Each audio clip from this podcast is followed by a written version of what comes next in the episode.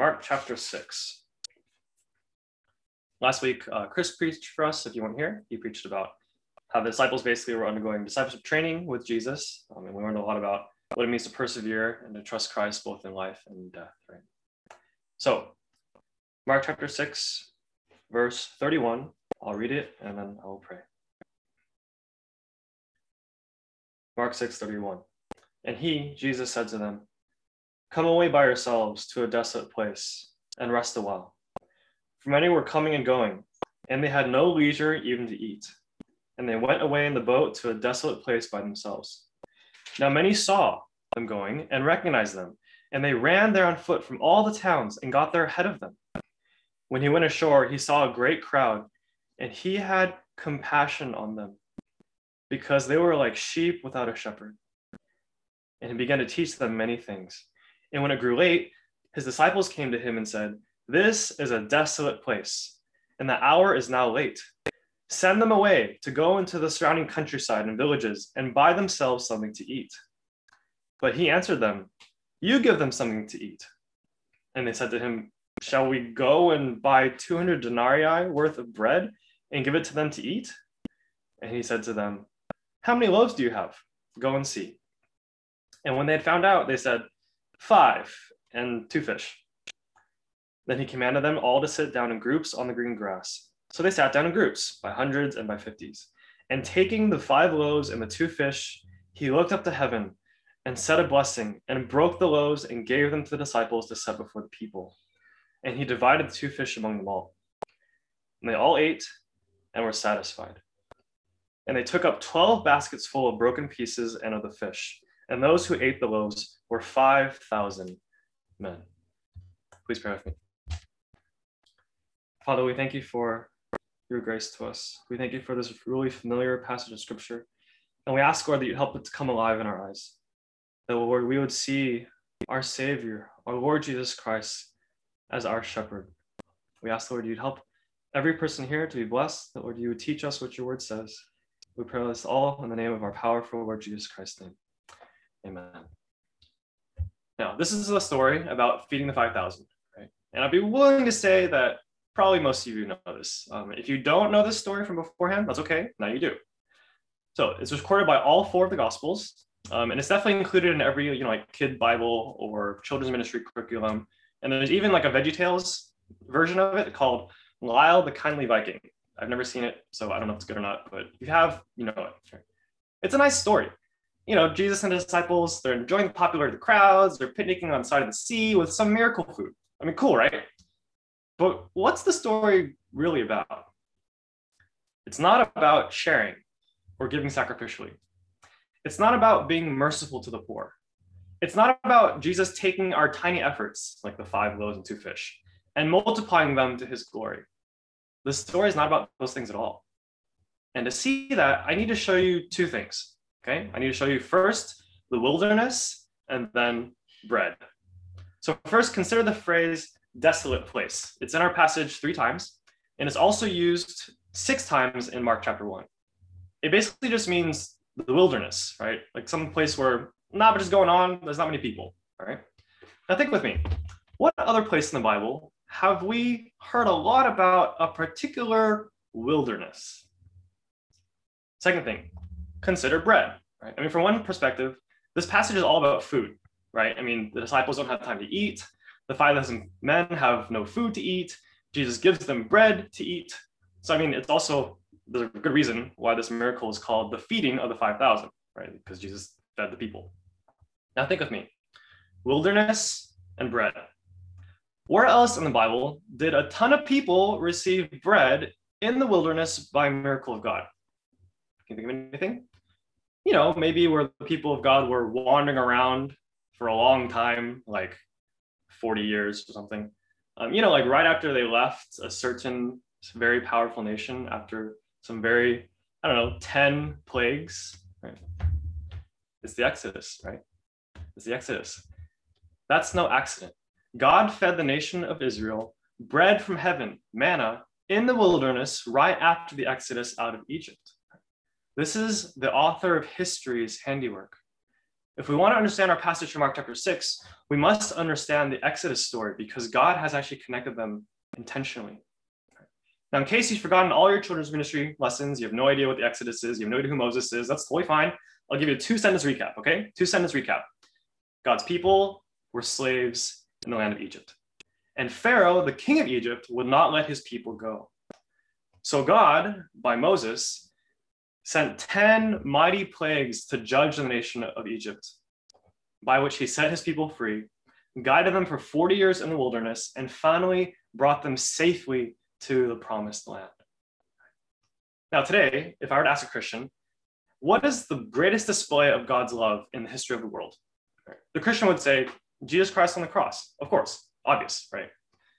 But if you were to ask a Jew living in Jesus' day before the cross the same question, they would have said, obviously, it's the Exodus from Egypt. That is the greatest display of God's love. Why does that matter? It's because in Mark 6, we get a glimpse of a new Exodus. Just like during the old Exodus, Jesus performing miracles of power and might to save his people. Just like during the old Exodus, Jesus is bringing his people out into the wilderness in order to teach them about the will of God. Just like during the old Exodus and the old wilderness wanderings, Jesus is miraculously providing for the people, giving bread to multiples, to multitudes. The point of this story is that God is again bringing salvation to his people. It's not about sharing, it's not about providing for the poor, it's not about multiplying our efforts, it's about salvation.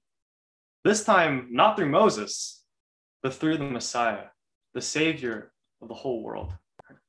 That brings us to our key idea today Christ is our compassionate shepherd, and we are his sheep. Christ is our compassionate shepherd, and we are his sheep.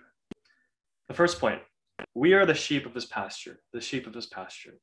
Look at verse 31 with me again. And he, Jesus, said to him, Come away by yourselves to a desolate place and rest a while. For many were coming and going, and they had no leisure even to eat.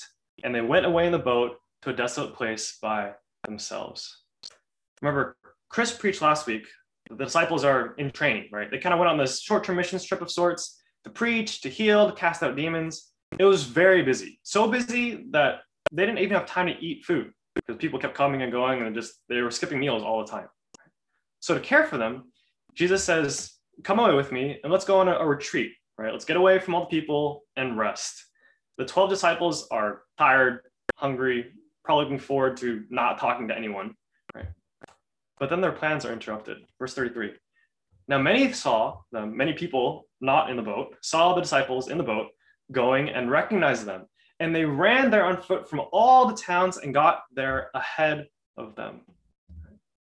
Apparently, news spreads really fast around the Galilean Sea, the Galilean Sea many people heard that these followers of Jesus, you know, these miracle workers, were on the move.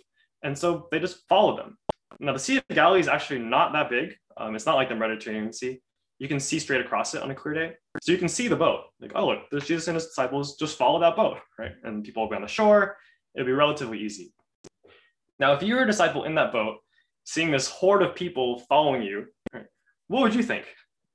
I'd be frustrated. I'd be bothered. Right? Like, man, I just helped these people. Like, leave me alone. Give me like two days to like eat something and just let me enjoy my vacation, right? but that's not what Jesus does. Verse 34. When he, when Jesus went ashore, he saw a great crowd and he had compassion on them because they were like sheep without a shepherd. Now I want to focus on, on the description sheep without a shepherd. What does that mean? Now, I don't know about you guys, but um, have you ever babysat a bunch of toddlers? I'm talking about you know like the floppy wobbly kind, um, the ones that are super cute and also like super not good at I mean anything um, except maybe like filling your diapers, right? They can't walk straight. They can't really talk in complete sentences. They can't feed themselves without making a total mess. Um, they're they're cute and also super helpless, right? Um, they need someone to care for them. Without a parent or an older sibling or a babysitter like you, they're pretty much doomed. right?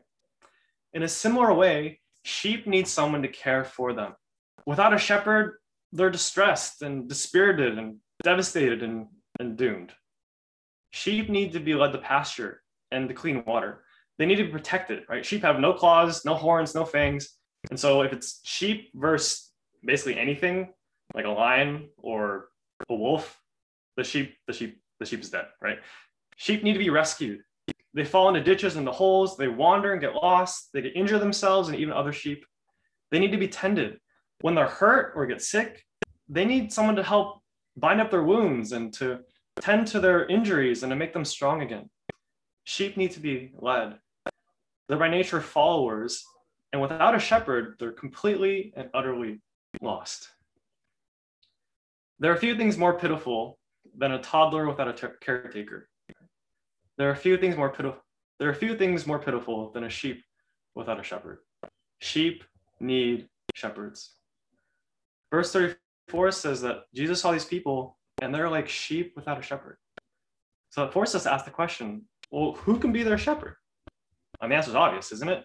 Who's the one caring for these tired and hungry disciples? Who's the one who sees the mobs of people on the shore and has compassion on them? Who's the one who has been healing the sick and raising the dead and cleansing lepers and causing the blind to see? The one who is the shepherd is the one who's already doing the work of a shepherd. It's Jesus. And he is the shepherd of compassion. That's point number two, the shepherd of compassion. So Christ had compassion on this great crowd. Right? But I want you to really focus on the word compassion. It's very special. As a pastor named R.C. Sproul says, he says the Greek word translated here compassion is used to describe only Jesus in all the New Testament. This was a compassion that reached a level that was far deeper than human concern and empathy for people in pain. What that means is that it's not just, oh, he felt bad, like we feel bad for people that are in need. It's a divine level compassion. It's a Jesus level kind of compassion. It's the divine mercy of God through the incarnate Son of God. Remember in previous uh, chapters of Mark, he saw the leper and he was moved with compassion to touch and heal him. He saw the crowds and he says, I feel compassion for the people because they have remained with me now three days and have nothing to eat. In Mark 9, it says that the father of a demon possessed man went up to Jesus and begged him to have compassion on them. In the book of Luke, Jesus saw a woman whose son had just died and he had compassion on her. Leprosy lack of food, demon possession, death, all very earthly, messy issues.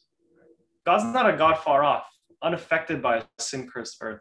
He's a God who's close. Christ knew these people's sufferings, and he, like no one else could, because only he has a Jesus level kind of compassion, cared deeply. Christ's compassion is the compassion of God. It's the compassion that sees truly, that knows only as God can know. He sees the same suffering we see.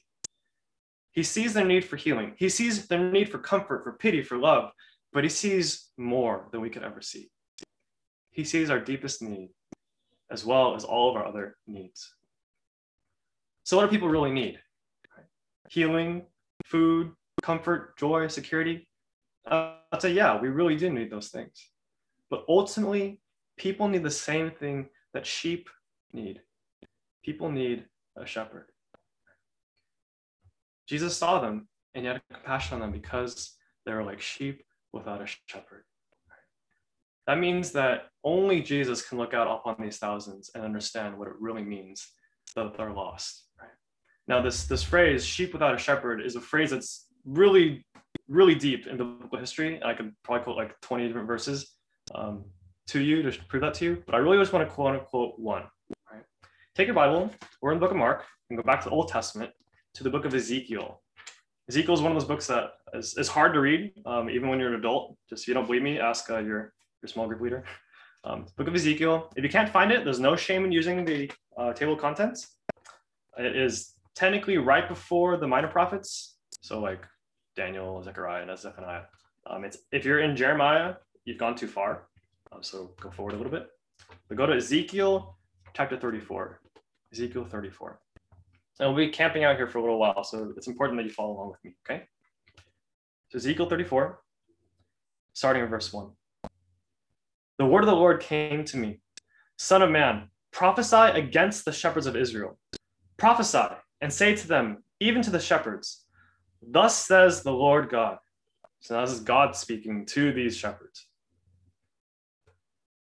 Ah, shepherds of Israel, who have been feeding themselves Should not shepherds feed the sheep?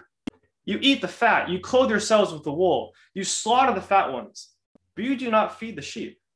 The weak you have not strengthened, the sick you have not healed, the injured you have not bound up, the strayed you have not brought back, the lost you have not sought, and with force and harshness you have ruled them.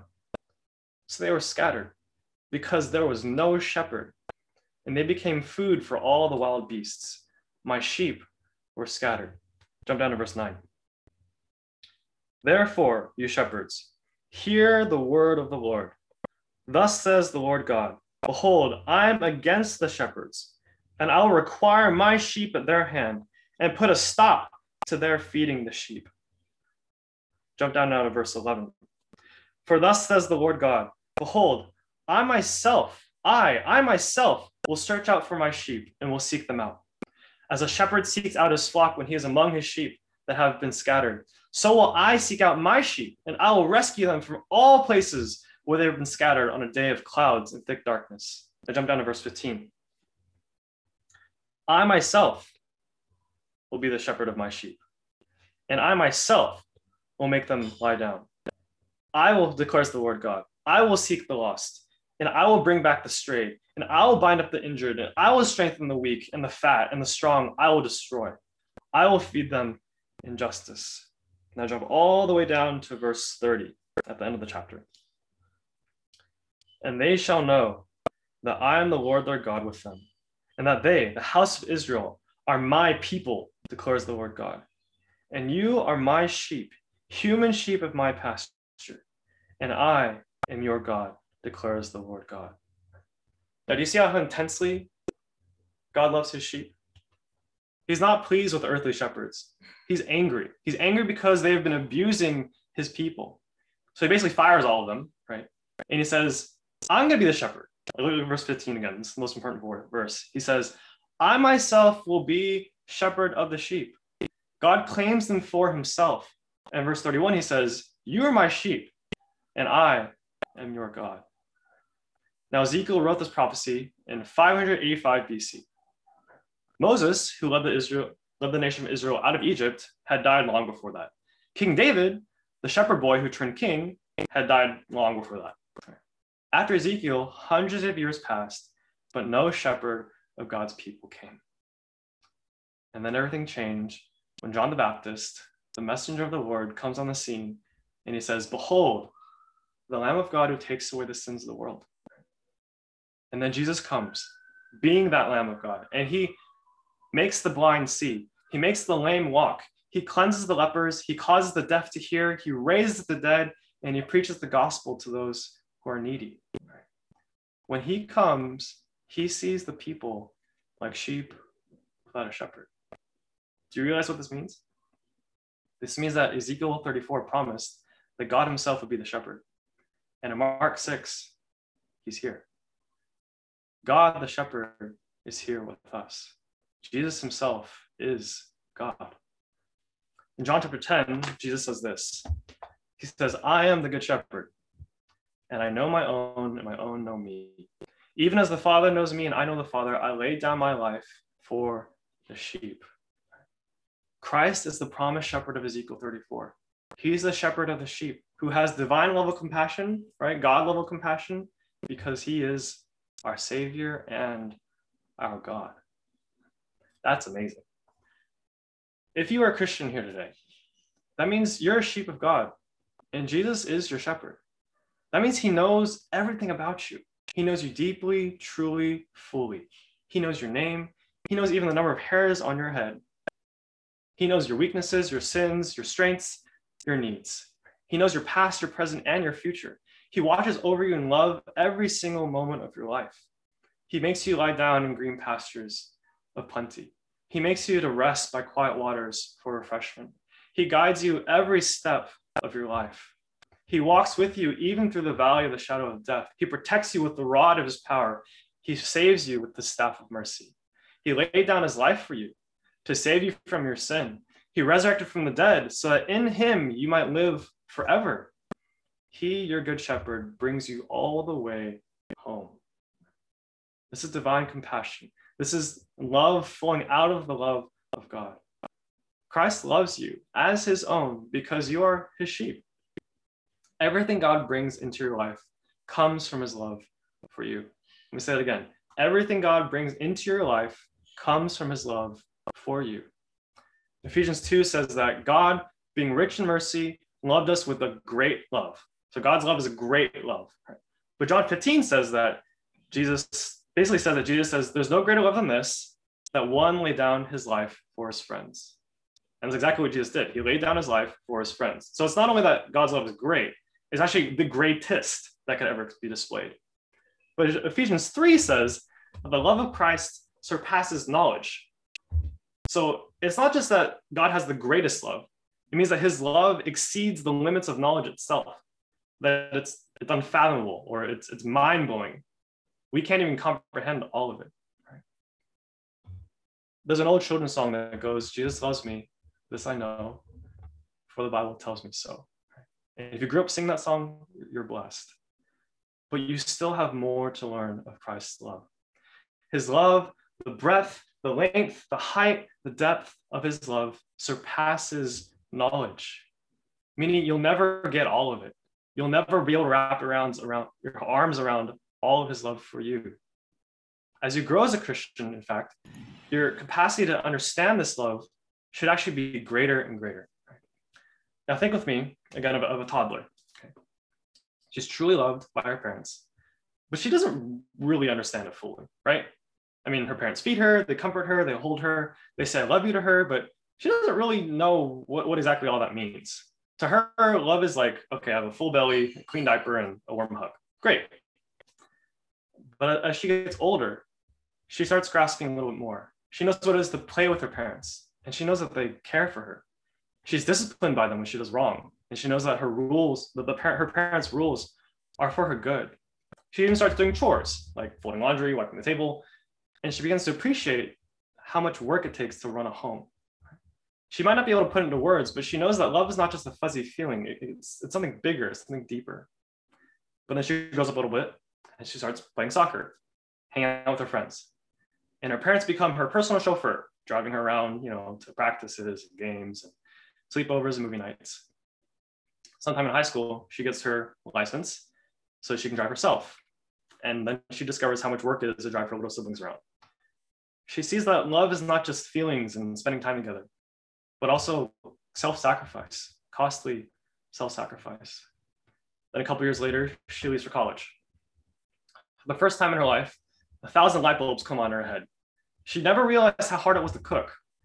And then she thinks, my mom cooked every single meal I ever ate. And so she becomes way more thankful for her. She never realized how much discipline it took to just get up in time for class, to go to bed on time, to study for tests. She never even realized how kind her family was to her until all her college roommates tell her how their families are. She never even realized how much her church family loved her, prayed for her, served her. So, first time in her life, she gets homesick. Love's not just feelings, not just hard work, not just sacrifice, but it's steadfast devotion. Soon she graduates college, gets a job, starts living on her own. And she marvels that her dad went to work every single day and still came home with enough energy to love and care for her.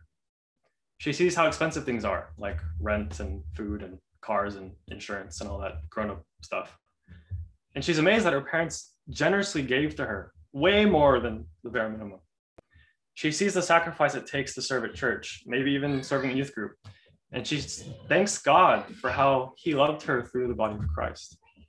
And fast forwarding a little bit, she finds a faithful Christian guy, she gets married, and finally has a child of her own. Now, as a wife and a mother, staying up late to feed her own baby, sacrificing all for her precious daughter, she finally starts to understand. She's only beginning to fathom the depths of her parents' love for her. And even more, how Christ has loved her every single step of the way. If you're a Christian, you know the love of God truly.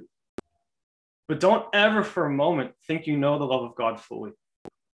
He has 10,000 things more to reveal. Every year, He's giving you a greater capacity to understand His love for you. We're like toddlers. Yeah, we know that God loves us. We're at the very beginning of our journey of grasping just how great that love is every day of your life. He's unveiling greater mercies of his love and he will continue to do that all the way home to heaven. Even in heaven, we will for eternity be wrapped up in delight how great his love is for us. Every moment, our song will grow richer with thanksgiving. Every note will crescendo in beauty. Every harmony will swell with greater love because of how great he has loved us. So, as you walk through every day, look for the love of your shepherd. When you go to bed tonight, thank God for his love displayed to you, that you got up this morning healthy and strong, that you got to learn during school or hang out and not go to school, that you even got to talk to friends during youth group even if things are hard, like you did poorly on your math test or piano's been frustrating or you're anxious about going back to school in person, thank God for his love because he knows and he cares for all of your sufferings. We can trust him. Know the love of your shepherd, our Lord Jesus Christ. He cares for you with a divine level of compassion, a God level of compassion. He look forward to how he will love you in the future. Right? Look forward to not only how he'll love you in this life, but even in the life to come. Dear Christian, we rest in the love of our great shepherd. If you do not know and trust this Christ, if you don't know him as your shepherd, my friend, you're not a Christian. You don't know this love. You're lost like I once was. You're like a sheep with no shelter, no hiding place, no defender. You're like a helpless toddler with no one to care for you. You're a sinner without hope, without mercy, without love, without God.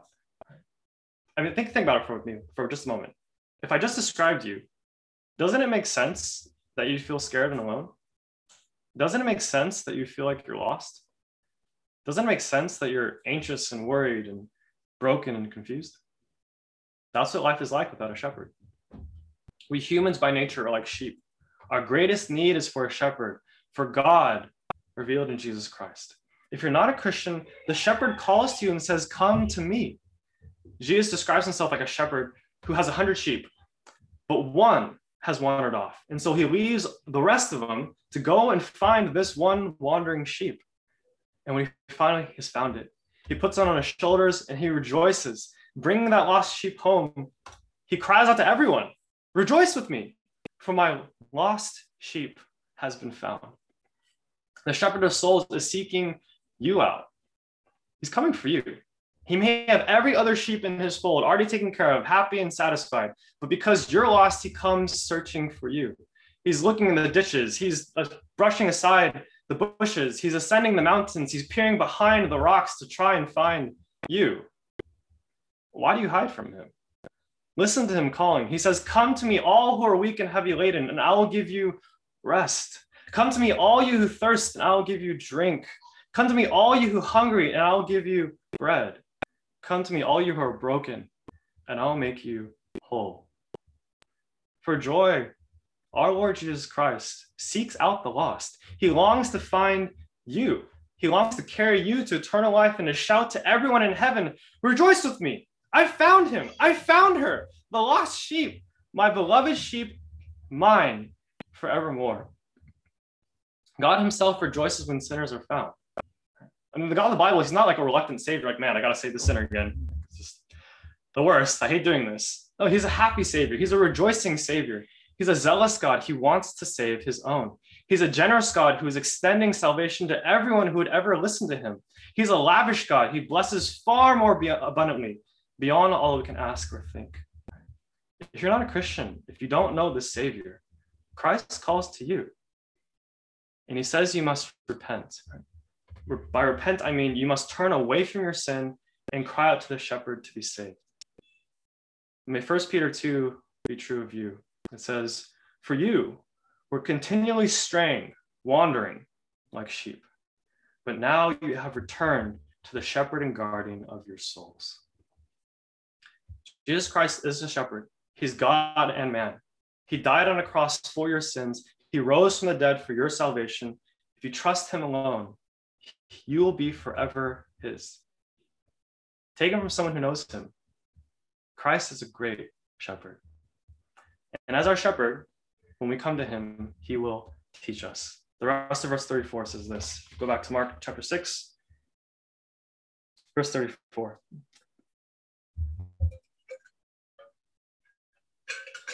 And it says he began to teach them many things.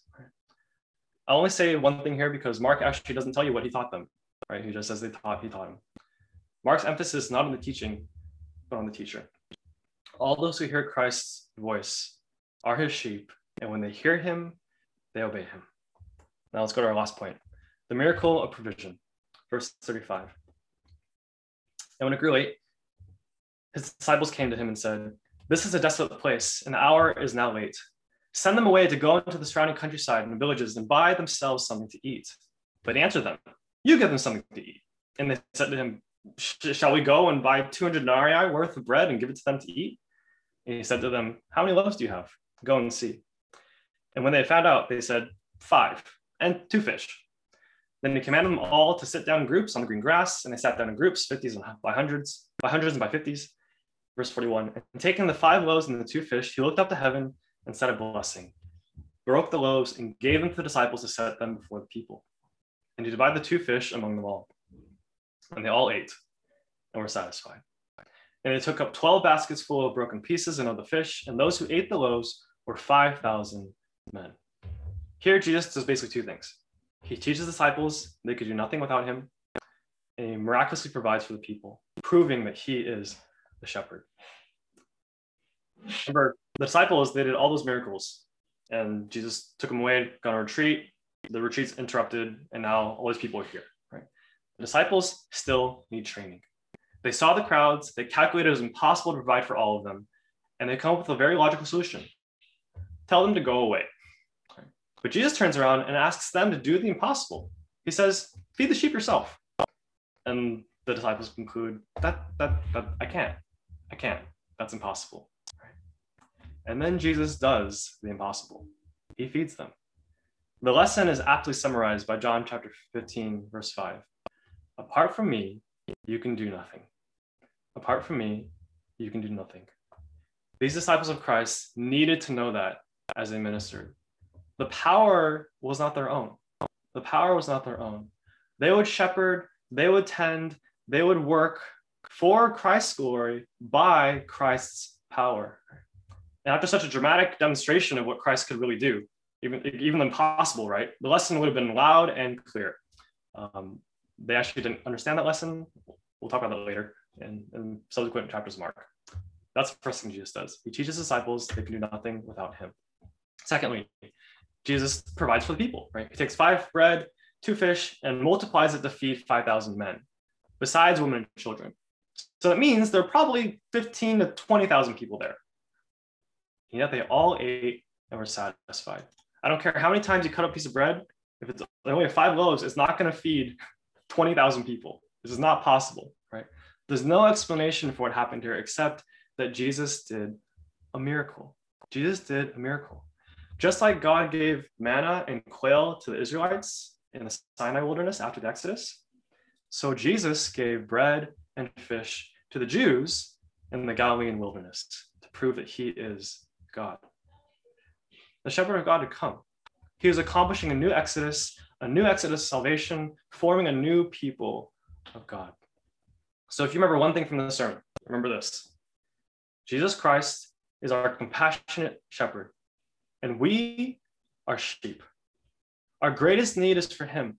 He provides for all of our needs. He saves us from eternal death, and He brings us safely home. He cares for you, beloved. He cares for you. He loves you. So trust Him. We can trust Him. Pray with me. Lord God, you alone are God. You have made us and not we ourselves. Help us to know that we are your sheep, the sheep of your pasture. We thank you that you raised our great shepherd, Jesus Christ, from the dead, that he cares for us, that he knows everything about us, even our sins, and yet he loves us because we are his. I thank you so much, Father, for this truth. We ask you to be gracious to us. It's in Jesus' perfect name we pray.